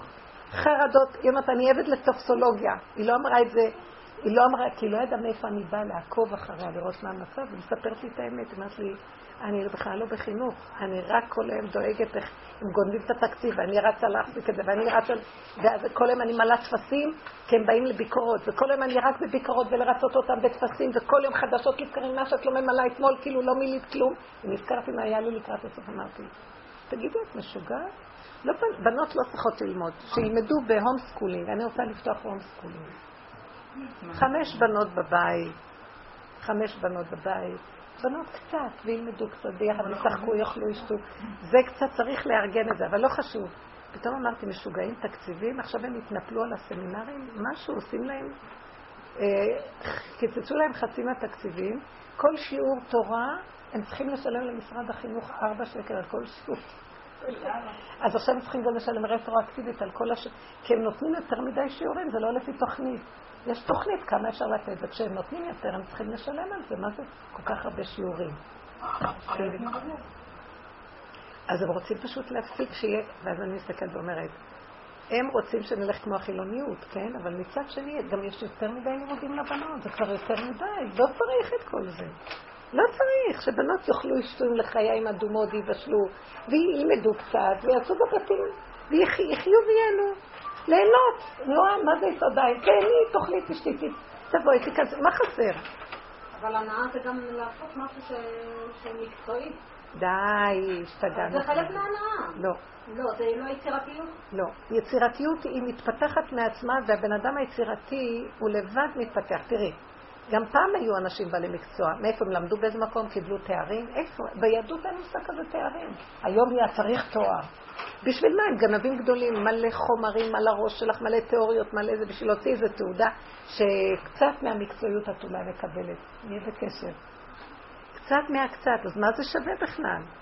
אז מה נראה? נראה שבעצם פעם היו סנדלרים, היה רב אמן, אז לאט לאט לאט לאט הוא למד במעשיות. אז הוא היה בא ללמוד אצל, שמע שיש איזה אמן באיזה כפר, הוא היה הולך לשם. האמן היה רואה את הבחור, אומר לו, אתה רוצה ללמוד את המקצוע שלי? טוב, לך, אה, אה, נו, לך תשאב לי דליי מים, תנקה לי את הבית, תעשה לי איזה שוליה. שלוש שנים רק הוא, הוא רק עבד איתו איך, איך לראות אם הוא בן אדם. אחר כך הוא התחיל, ולאט לאט מקנה לו את... זה לא דבר, היום מה? מה, מה שמים שמה? עכשיו, אם הבן אדם יש לו כישרון, הוא יתפתח לבד. דוד המלך היה מנגן. הוא למד באיזה קונסרבטוריום? מה? הוא היה מנגן. מה, לא היו מנגנים פעם? היו בעלי מקצוע שלימדו אחד את השני בצורה פשוטה, מעשית, ואז לכל אחד יש את הכישרון שלו, בלי יותר מדי להשתגע. מה עושים היום עם הטכנולוגיה? מה עם הטכנולוגיה? אין חברה, זה דמיונות. החברה קוברת. היא דורשת על מנת לקבור את הבן אדם. אני רוצה שנהנה כולנו, נאכל נשתה נהנה, ומי שיש לו כישרון הוא לבד יעבוד. בקטנה, בקטנה. מה עוזר הגדולה הזאת? את יודעת כמה אנשים שלמדו מסתובבים מתוסכלים? כי כל הזמן אומרים לה, אתה תהיה כמו הזמר הגדול, אתה תהיה כמו הפסנתרן הגדול הזה, אתה תהיה, את תהיה ראש העושים של כל ה... סתם אחיזת עיניים.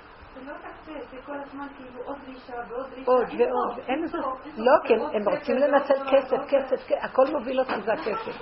כל הזמן נפתחות עוד מכללות, עוד מקומות, עוד, ואנשים כבר, זה משגע.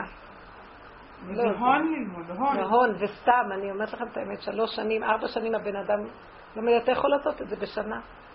גם בסמינרים, מושבים את הבנות, אין תעודות בקושי. קורס של הנהלת חשבונות של שלושה חודשים שאני עשיתי אצלי, נותנים אותו בשנתיים. בשביל מה?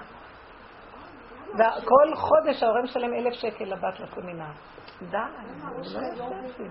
לא לא, להחזיק אותה במסגרת שהיא לא תלך לרחוב. היא הולכת ללמוד, היא כבר יוצאת לרחובות. היא כבר רואה 400 בנות, כל אחת סגנון אחר, והיא מחכה, וכבר הבית תמים שהיה לה, ומה ששם ראתה בפשטות, מתחיל להתבלבל לה. תבינו, זה מהלך קשה. זה עושק. זה ממש עושק. יש המון שקר בעולם. אל תנפנפי לי עם הרמה הזאת. עוד מעט, לא יודעת מה. אני לא, אני לא, אני לא אכפת לי מה יהיה בעולם. אכפת לי שאני, חבל על הזמן, באנו לכ, ל, להיות מחוברים עם יסוד העין שלנו, להמליך את השם בתוכנו, והוא ייתן לנו לחיות. ואפשר לעשות דברים. אישה, היא צריכה שזה ירד למעשיות, מה שהיא עושה. אז אפילו אם יש לה כישרון בתפירה, כישרון בנגינה, מעשיות, כישרון אפילו, אפילו כישרון בלהעביר שיעור, בוא נגיד, אז זה כישרון, מה צריך ללמוד על זה כל כך? זה דבר שיש אותו בתוך הנפש, אז אם, אם, יש את השם בתוך המהלך הזה, אז זה מה שמדביק את השני, ומקשיבים, ומעבירים רוח השם. מה אני אעביר להם? חומר? מה זה המילה מורה? לומד חומר ומעביר חומר. זה כל אחד יכול לעשות היום, יש מלא ספרים, מה, מה צריך עכשיו מורה של זה? המהלך שלנו זה יותר לעבוד באופן, במדרגה של היחידה ולפתח אותה, ולא יחסר לך. אני עובדת עם המון נשים, וכל השנים עבדתי עם נשים. אני פותחת אה, סדנאות וקנינו מכונות תפירה, מכונות אה, סריגה, מכונות רקמה, ונשים עבדו בבתים. אנחנו עוזרים להן לקנות מכונה בבית, והייתה עובדת ומרוויחה מאוד יפה. צייר, ציירות, אז מוכרים להם את ה... יש כל כך הרבה מה לעשות עם, עם כפות ידיים. עוגות. פעם, שלוש פעמים שהיא עושה, שלוש פעמים בשבוע פיצה. אחר הצהריים באים לקנות ממנה, יש לה פרנסה לכל החודש. שלוש פעמים בשבוע. כל השכונה יודעת שממנה קונים את הפיצות. עושה פיצות מאוד טובות ומאוד זולות, ואז הילדים באים וקונים פיצה. זה שלושה ימים. שלושה ימים מישהי עושה שלושה ימים עוף וקולסלאו. ויש לה הכשר טוב, כאילו יודעים שהיא... סלט הקולסלאו. והיא מוכרת את זה. זה כמו ש... איך אומרים? ה chicken, fried chicken. באמריקה עושים את זה. אז זה, והיא מוכרת. ובאים קונים, יש ארוחת צהריים שלוש פעמים בשבוע, הם יודעים שהם קונים אצלה כל מיני אנשים, אז היא מרוויחה. והיא עובדת מהבית, עושה דברים. אחת עושה סנדוויצ'ים ובעלה מוכר בכולל סנדוויצ'ים.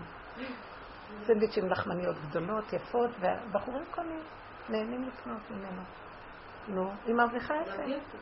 אה, מישהי אה, שולחת עם בעלה ערב שבת, הוא עושה ליד המקווה שולחן מלא סלטים, מלא קוגלים, והוא מוכר לשבת. למה אי אפשר לעשות את זה? תשימי פה שולחן, מי שיעבור איתו. לא, אסור. אסור? למה? העירייה עוברים ומשרד הבריאות. הם לא לא נותנים. פשוט בכלל. הייתה לי חברה שאני עברה לגור בחיפה, אבל היא בקיץ, בלילות הקיץ, בחופש הגדול, היא הייתה יוצאת עם דוכן בחוץ, עם שתייה, שתייה מתוקה לאנשים. באו, אמרו לה, יש לי יכולה לקבל איזה אישור? לא, מה פתאום זה... אסור, זה רוכלות. לא, אצל בעולם החרדי יש ספרות שקטה ואף אחד לא תראי, שואל אם אני. עושה שם אסור להם להיכנס, ישרפו אם להם אני את עושה ה... מהבית ומוכרת, אני עושה עובדות ומוכרת, כן, אני עושה. אז תעשי את זה. אבל זה לא ברמה כזאת שזה מכניס... אה, אז צריכים לפרסם, פשוט לפרסם יותר. שאצלך יש מכירה כזאת, את הולכת מבתים, לא, זה אצלי בבית, אני עושה, תבואו תראו, זה, ולאט לאט את, יש קליינטורה.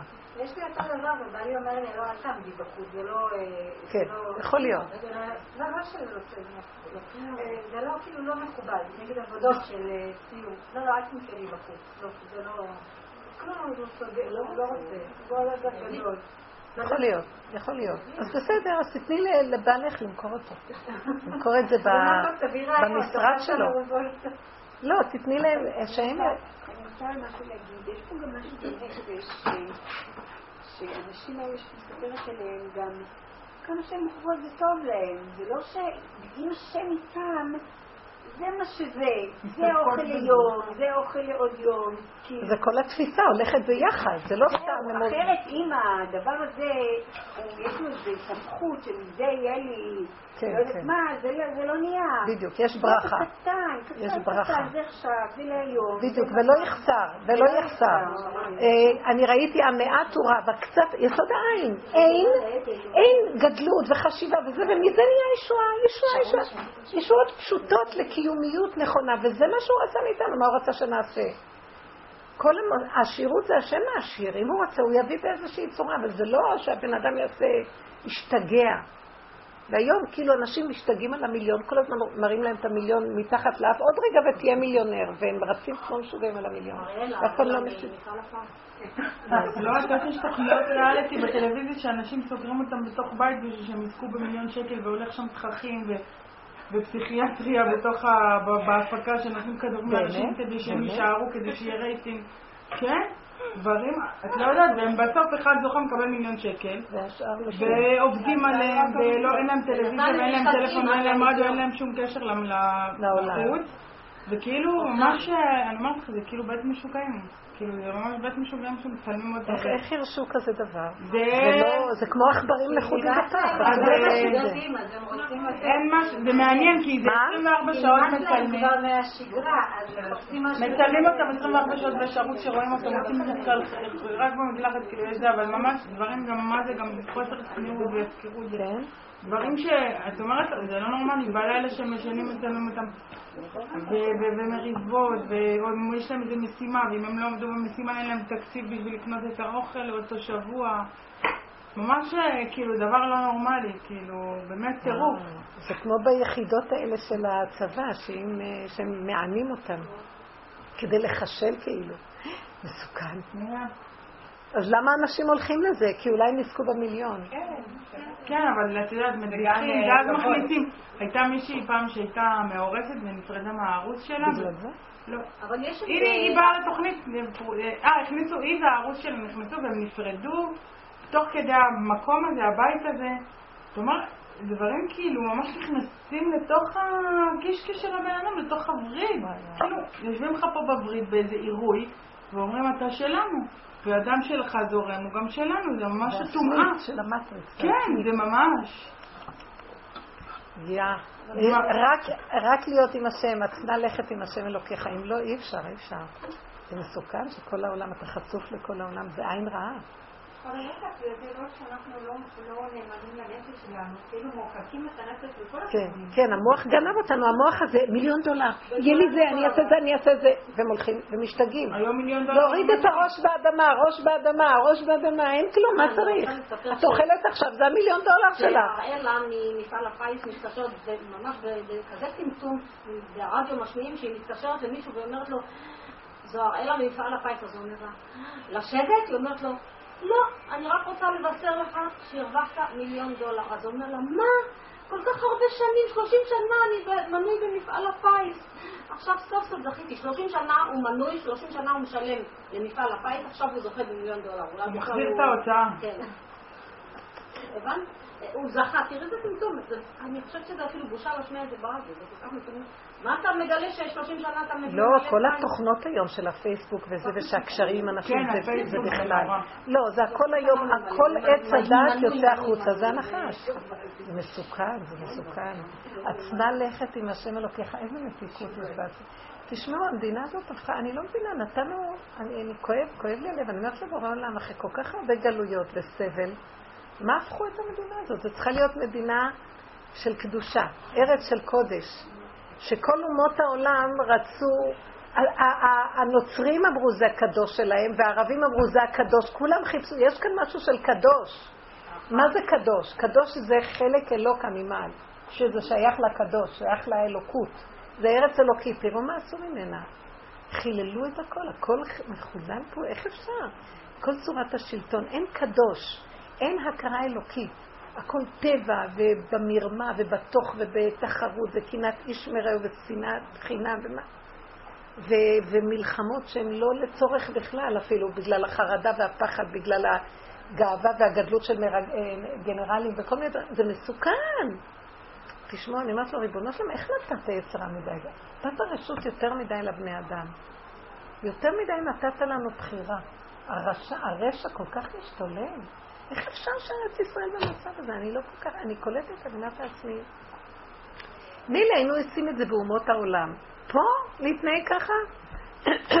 שהשבת היא, מתווכחים אם יהיה, חנויות פתוחות לראות. ואנשים חילונים אומרים, כופים עלינו לעבוד בשבת, הם לא רוצים, הם, אני אומרת לך, אנשים באמת... אה, רוצים מנוחה, יום מנוחה. אומרים, מה זה, כאילו, זה כפייה חילונית, אנחנו לא רוצים לעבוד בשבת, לא בגלל שאנחנו אפילו בן אדם זה מינימום, כאילו, יש מינימום שכבר לא נותנים אותו לבן אדם, כאילו אתה, כמו שאומרים שלפיד רוצה לקחת ארנונה על, על הקבורה, על הקברים, כאילו מה אתה שפוי? מה אתה שפוי? גם למות אי אפשר פה? מה אתם? אז גם למות אי אפשר, אז רק אה, מה לא, זה סתם השם שם משהו שאנחנו נדע שנתייאש מהמוח, שנתייאש מהטבע. הארץ נמכרה בידי רעים. ככה כתוב בסליחות. באמת, והארץ הקדושה נמכרה בידי אנשים רעים. אין לנו מה לעשות, רק לברוח אליו. להגיד לו, אבא, אני לא יכולה, אני, אני, לא, אני לא יכולה, אני לא יכולה. שבתוך הדיינות, אומרים שיש סיפורים מאוד קשים בבתי דין היום. אי אפשר כבר, אין מקום שהוא לא נכנס שם ומשגע ומשקר ומבלבל. אין מקום, אני לא איך שאת זה, אין מקום כבר. כי הכל מבולבל, זה הולך מפה, מפה, מפה, מפה. אין, אין, אני אומרת לכם, במקום הזה לכו ליסוד העין. אין עולם. אין ארץ הקודש. הנשימה הזאת זה ארץ הקודש. אין משיח. זה הנשימה הזאת, הרגע הזה, שאני במתיקות וערבות. מה זה משיח? זה מה השיח? כאילו, אני רק מפה. מהמהות להשיח להשם. אין יותר כלום. מה זה גאולה? שאין לי כאב, לא שורף לי, ואני עושה, די. ויש לי מתיקות הרגע, זה גאולה. מה גאולה? מה? מה? ארץ ישראל הגדולה, וגאולה ומשיח יבוא, די כבר מפה. גם זה כבר נהיה משוגע. כל רגע אומרים, עוד מעט הוא יבוא. ככה מבלפים אותנו חמשת אלפים שנה. מה זה? אל תמכרו לי כלום. יש, יש גאולה בנשימה הזאת, ויותר אני לא יודעת, כי יש מה לאכול. תודה, תודה, תודה. נשאר לי רק תודה, ואני כל כך מודה לך, ומתיקות נלדה קטנה. ומה אני צריכה עוד כלום? וכל פעם שבא לי מה שאמרת לכם שיש לי עכשיו בן לשידוך, ואני עוד פעם, הוא, הוא משחק איתי, הבנים שלי, זה מתנה, אבל הוא עושה לי ביזיונות. לי, כי הוא מחפש אותי כדי שאני לא אלך בטבע. ומה נשאר לי? כל פעם שהלב שלי כאילו אומר, יואו, אבל אני לא מספיק משתדלת, אני צריכה לעשות משהו. בכל אופן, כאילו, הוא מחכה לי, כי הוא לא יעשה את זה לעצמו לבד. בחור ישיבה, מה? אז אני אומרת לעצמי, לא, את לא תרחמי עליו, שמעת? בטבע אני מרחמת, ואז אני צריכה לעשות פעולות בטבע. את לא תרחמי עליו, זה שטן גדול. לכי להשם, תגידו, אני ילדה קטנה, תשדך אותי גם, אני לא כך בטוחה אם השידוך שלי מתאים לי.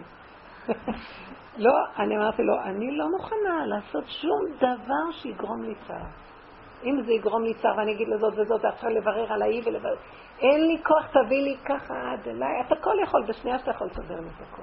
ואני מתעקשת על זה. אז בא לי מדי פעם, נפתח לי המוח ויש לי כאבים. אחרי שהשארת אותי באותו יום ראשון אצלו, כן. הוא הסתכל עליי כאילו, נו, לא אכפת לך ממני כאילו? ואז נהיה לי איזה כאב, אחר כך הלכתי, ואני עשיתי מלחמה עם הנפש, את לא תתני לכאב הזה, מי הוא בכלל? ומי הם בכלל? ומי כל העולם הזה? אבא, אתה לא תיתן לי כל אותו יום ראשון. והביא לי את הכאבים עם הסיפור הזה, עם הכל ביחד. אמרתי, אני לא רוצה, אני ילדה קטנה, גדול עליי התפקיד הזה. גדול עליי להיות אימא. גדול עליי למות על כולם, מה זה פה? אתה הבאת אותי פה, אני הנה הידיים והרגליים. אני צינור שלך, אני מוכנה להיות הצינור, כי אתה לא גוף ולא דמות הגוף, דרכי תתגלה. אבל שאני אדאג, ושאני אכנס למצוקות, ושאני אהיה בלחץ, זה הפסיכולוגיה הזאת, תחתוך אותה, זה ראש של נחש. הנה השכל שלך, והרגש שלך, והידיים שלך, והכל שלך, אני מוכנה. אבל כשאני אמצא את עצמי לחוצה וחושבת, אז אולי אני אתקשר לזאת, לא, להתקשר לה, ומה שאני לא, מדי פעם עולה לי המוח, הג'ננה עולה, ואני עושה פעולות. ואני רואה על הפנים, הכל ביזיונות, על הפנים. הוא אומר לי, אני לא רוצה להקשיב לך, לא רוצה שתתערבי לי. אז הוא כאילו רוצה ממני שאני, הוא בוחן אותי אם אני אלך ליסוד עין אתפנק ויגיד עליך, עליך אתה בשניות יכול להביא שידוך מדהים עד אלינו מה שהכי מתאים. למה לי בכלל להצטער על כלום? ותגידו לי, לא התחתנו הקודמים לפניו? ואני מסתכלת אחורה ואני אומרת, מה שהיה צריך לבוא פתאום הגיע, ולמה היה כל הסערה מסביב? מה הייתי צריכה את זה? בשביל מה בכלל? סתם האדם מתקשקש, הוא אוהב להתערבב, הוא אוהב להביע דעה, הוא אוהב להתקשר לזה, להגיד לזה. זה יותר מדי עולם, לא בשבילי העולם. לא רוצה עולם, לא רוצה עולם, רוצה בורא עולם. אני הגילוי שלו, אני עולם של בורא עולם, שיתגלה דרכי ושינהל אותי איך שהוא רוצה, בכללים שלו. אז הילד זה סיבה, הבעל זה סיבה, הדין הזה זה סיבה, הכל זה סיבות להחזיר אליו, אבל לא להתערבב, כאילו זה שלנו פה משהו. כי אנחנו יוצאים במכות, אנחנו יוצאים בחרפות וביזיונות. אין לי כוח. אמרתי לו, יותר מדי, יותר מדי ביזיונות אתה עושה לי. אז התשובה שאני מקבלת זה כאילו, אין לך סבלנות, את לא יודעת להיכנס, כנסי אליי, תתרפקי ותשאירי לי את העולם, מה אכפת לך? וכל דבר שאתה תהליך שלו ואני יודע, אני יודע בדיוק מה מתאים למי ומתי. שערי שייכת אליי. ללמוד מה זה להיות שייכת להשם, תדעו לכם, אין, אין, אין, אין מדע יותר גדול ויותר מדהים מזה. מה זה להיות שייך להשם? קודם כל דבר ראשון, מצוקה זה לא שייך להשם, לחץ לא שייך להשם, מתח לא שייך להשם. אין אמונה, אמונה זה השם. מה זה אמונה אבל? תדעי שהכל בסדר, תשבי טוב, תאכלי טוב, תשבי, תלכי, תהני. רגע קטן, תהני, תהני, תהני, תהני. בתוך כל זאת תעשי פעולות. יש לנו ילדים קטנים, תני להם לאכול. תני להם לאכול. אני אשתה שלי, אני אשתה שלי. מה את רוצה לעשות? אז הוא מנצל אותך, אז את מנצלת אותו, אז רבים. אתה דרכי מזווג זיווגים. אתה דרכי מגדל את הילדים. אתה דרכי משדך שידוכים. די. אני מתפלאה שהלוואי ואני אהיה סיבה בשבילו, בשביל הילד. כן, אני רוצה שהילד ידע שאני עשיתי לו שידוך. אני רק כבוד. אני אומרת לה שם, ריבונו שלום, כבוד, כל אחד צריך קצת כבוד לחיות שלו, תן לי כבוד. זה כבוד השכינה, אבל תעזור לי לא לגנוב את זה, זה כבוד השכינה. צריכים, השכינה צריכה איזה, זה החיות, הכבוד הוא החיות של הבן אדם, זה כבוד השם. אבל שיהיה ברכות. את צודקת, ההשתדלות צריכה להיות, אם האדם חי ביסוד האמת, אז הוא רואה סיבה שפותחת לו אפשרות להשתדל, לא שהוא מהמוח שלו משתדל, הבנת? כאילו הוא רואה שבדיוק כשעכשיו בא לכם משהו, מה אני אעשה? למשל, אני חושבת, סגרי את המוח ותהיי ריק ותהיי בשמחה ותעלי להשם את הכאב שיש לך על הילד כרגע, בא לי מחשבה. השם, זמן לו שידוך, כי זו סיבה להתקשר אליו כדי שהוא ילך, לא אני. ואז אני יושבת בשקט, אז אני רואה סיבה. מישהי פוגשת אותי ואומרת לי, את יודעת, יש לי, יש לי הצעה בשביל הבן שלה. זו סיבה. אז עכשיו היא אומרת לי, תתקשרי אליי עוד יומיים. אז אני אתקשר עוד יומיים. אבל לא, אני, אני מחכה יומיים, מה היא אמרה? מה יהיה? לא יהיה? כן יהיה. לא רוצה, לא רוצה. ואני גם מוצאת את עצמי אפילו, אה, כדי שאני לא אתן למוח שלי ללכת, לרוץ אחרי הדמיון, אני מקשה על האנשים, אני אומרת להם, אני לא, לא כל שידוך. ישר אני אומרת להם, לא זה ולא זה ולא זה ולא זה. אה, כן? כן. ואני נשארת עם הנקודה, כאילו אני אומרת לבור עולם, יש מקום שאתה נותן לי רשות להגיד זה, זה, זה, זה, ואני יושבת ומחכה שתבין. כאילו, אני רואה שבור עולם מתיר לנו, כי, אבל תאמיני, אם רצית משהו, יביא לך, אז תחכי. למה את מפחדת? למה את רצה אחרי כל דבר? כי את מפחדת, אז את לא איתי. כאילו, הוא מלמד אותי, תהיי ברגיעות, ומה לא נותן לי להיות ברגיעות? רק המוח הפתוח. נכון. אם לא היה לך מוח, היית רגועה, לא היית יודעת זמן, מקום, מישהו, בכלל. תעשי את עצמך שאין לך, לך שכל, אין. זה כאילו לשחק אותה גם באיזשהו מקום, לא יודע. אני רואה את אליעזר, כל מילה שנייה שלו, לא יודע, לא יודע, וכל היום מביא לי דלעת. כל פעם נגמרת דלעת, מביא לי דלעת ענקית, אני חותך, אני נשבר לי ידיים לחתוך אותה, אין לי מקום במקרר. ואני מחלקת, חילקתי לשכנים, חילקתי לכל מי שעובר אורח, רוצה דלעת. ואז אני אומרת, מה הוא מביא לי את הדלעות האלה? הוא אומר, כאילו, די לדעת, די לדעת, די לדעת, די לדעת, אין דעת. תעשי ריבה. אה? ריבה. ריבה? כן. איך עושים ריבה מהדלת. נו, איך עושים? תני לי מתוק. חבל, זה נרקב. יש גם עוגה דלת, כמו עוגת תפוחים ועוגת אה, גזר ועוגת יפה, תלמדי אותי. כן? לא? חבל.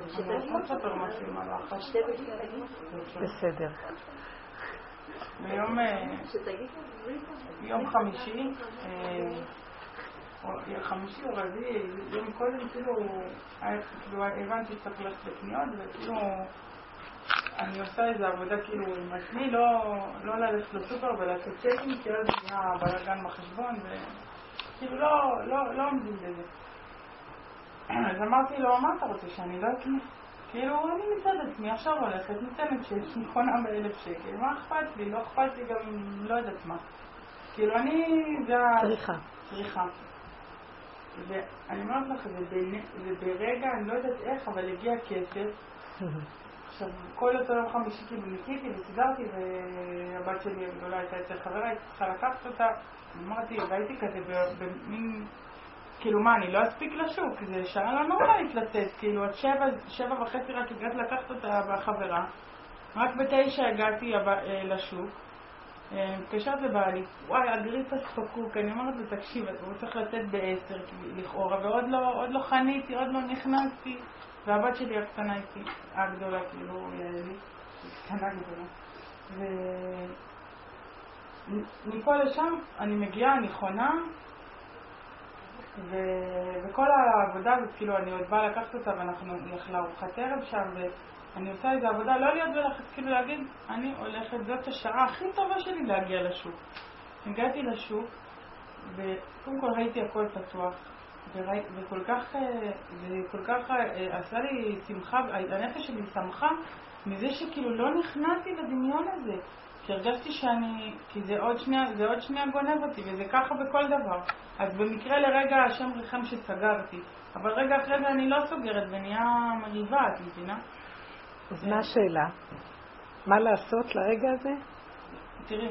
זה הרבה התאמנות של אה, לצעוק להשם על עצמנו, לראות את עצמנו. הלחץ הזה שאני מפחד שזה לא יהיה סגור וזה, כל הזמן יש לי לחצים. כן. אני כל הזמן תופסת את זה, במקום לזרוק על השני, היא מחזיקה ואומרת, אבל אבא אליך את הלחץ הזה, אתה שלחת את זה אליי, כי רק אתה יכול לטפל בלחץ הזה. בשנייה שאתה פותח לי את כל החנויות ושום דבר לא, לא יהיה סגור. אבל אני, במוח שלי, המוח הדפוק הזה, הוא עושה לנו את הלחץ. כי יש לו צורת חשיבה דואלית. או שזה פתוח או סגור. עכשיו, לא בטוח לי, אז בגלל שלא בטוח לי, אז אני לחוצה, שמא זה לא יהיה ככה. לא רוצה את החשיבה הזאת. וזה באמת קשה, אנחנו... זה... אם אנחנו מתחילים למסור את הלחץ הזה שבכל צורה, מה שיהיה יהיה. עצם הרגע שיש לך רגיעות, זה הישועה. מה אכפת לך יהיה חנויות פתוח, לא פתוח? כבר לא מתנים את הישועה בתוצאה של משהו, אלא זה עצם הרגיעות, ואין לי כוח לסבול שום לחץ. כשהבן אדם יתחיל להעריך כמה אנחנו סובלים ומבינים ומפרנסים את הלחץ הזה, אז הוא יתחיל להיות רגיש לא לתת לזה. אני מרגישה שכאילו נחשים דוקרים אותי. נחשים דוקרים, אני יכולה לעמוד בזה? בשום אופן לא. אז לכן באיזשהו מקום, כשאני חיה במקום הזה, אני אה, פתאום אומרת לעצמי, לא, את לא תלחצי. כפרה, איך אומרים, על זה ועל זה, ושלא יהיה, שלא יהיה, שלא יהיה. אני הרגע צריכה להיות במתיקות וערבות. אכפת לי, אני הרגע, אז מה אכפת לי לכל האוכל הזה, כל הזה? הרגע, נשימה. אז את עושה דברים, אבל בלי הלחץ. את הלחץ את מוסרת, אבא אליך, אבא אליך, אני רוצה להיות ילדה קטנה. הוא מביא את כל המהלך הזה כדי שמתוך עץ הדת נגיע לעץ החיים. תתקני את זה. כי אם לא היה לנו לחץ, לא היינו מתחברים אליו. יש גם כאלה עמומים שאין להם. מתוך הנקודה לנקודה, מתוך עד שלאט לאט מתחיל להיות שקט. שקט, ובאמת, את מרגישה שמישהו עוטף אותך, שומר אותך, את לא דואגת. אז העבודה שנשארה לנו זה הרגע של הלחץ, זה הרגע של עץ הדת, להעביר אותו לבורא עולם, זה עץ החיים. המעבר מעץ הדת לעץ החיים. אבל לא להישאר בעץ הדת ולהתחיל לריב איתו שם. כי הוא יאכל אותנו חיים, והוא יהרוג אותנו. אנשים היום המומים מחרדות, פחדים, כאבים, מצוקות, דאגות נוראיות. מחלות, זה עושה מחלות. השם ישמור ויציל. אבא, תרחם אנחנו הילדים שלך. אנחנו לא יכולים להכיל את העולם הזה. אנחנו ילדים שלך, תרחם עלינו. אה, אתם רציתם להיות כאלוקים? נתתי לכם, נו יאללה, תלכו, אתם, אתם סידרתם לעצמכם את החגיגה הזאת, נו תתמודדו, כן? אתם יכולים לנהל את העולם שלכם, הכל זה תרמית וגניבת דעת לא נורמלית. תשימו לב מה קורה. את יכולה, שאמרה לי, איך נולדו לי שמונה ילדים? איך ילדתי? בהתחלה חשבתי עוד ילד, עוד ילד, זה צדקות, ברית מילות, סנדקאות, יש רבנים. פתאום היא אומרת לי, יאללה, איך נהיה לי שמונה ילדים? את עצמי אני לא יכולה להכיל. ועכשיו צריכה לדאוג להם עד סוף הדורות. אימא'לה, התחילה להיבהל, צעקה להשם. ורגע אנחנו לא עשינו לב, הגדלות גונבת, אחר כך את נתקעת. מי יכול לטפל בכל זה? אז מה עושים? רק לצעוק להשם, חטאתי להשם, שילדתי אותם. לא שילדתי אותם. שהדעת שלי גנבה אותי, אז עכשיו אני מעבירה לך את הדעת ואתה תגדל לי אותם. אתה, אתה, תרחם. כל הזמן לדבר איתו, כל הזמן להעביר אליו, לא לתת לחרדה שזה מראה על הגדלות והגאווה. אני, אני, אני. נו, אם אני יכולה, אז למה אנחנו חרדים ודואגים? איזה מין יכול דואג כל היום? אז הוא לא יכול. הוא מתגלה בעיצומו, הוא מסורס, הוא אימפוטנט. הוא חושב שהוא יכול, והוא לא יכול כלום. אז למה אנחנו חרדים? הבנתם? למה אנחנו דואגים? זה מה שאנחנו לא יכולים, רק נדמה לנו שאנחנו יכולים. אז בואו נגיד לבור עולם, לא יכולים. זה, זה אי שפיות כבר. בן אדם שמכיר את זה, והוא מכיר את כל המהלך הזה, והוא מודה, הוא אומר, נכון, זה לא אי שפיות, זה מה שהשם מחכה. זו התשובה האחרונה שנשארה. מה, אני יכול לעמוד בכל הלחצים האלה ולהחזיק ראש? אני לא יכולה, אני לא, כמו ילדה קטנה, לא מעניין אותה כלום, רוצה את המתיקות שלה ותעזוב אותי. אז אני הבאתי אתכם בתחילה בעולם, שנתתי לכם הכל, מה אכלתם מעץ הדת ונהיה לכם גדלות דמיונית שאתם יכולים. אז אכלתם אותה מספיק כל השנים האלה, אתם רוצים עוד להמשיך?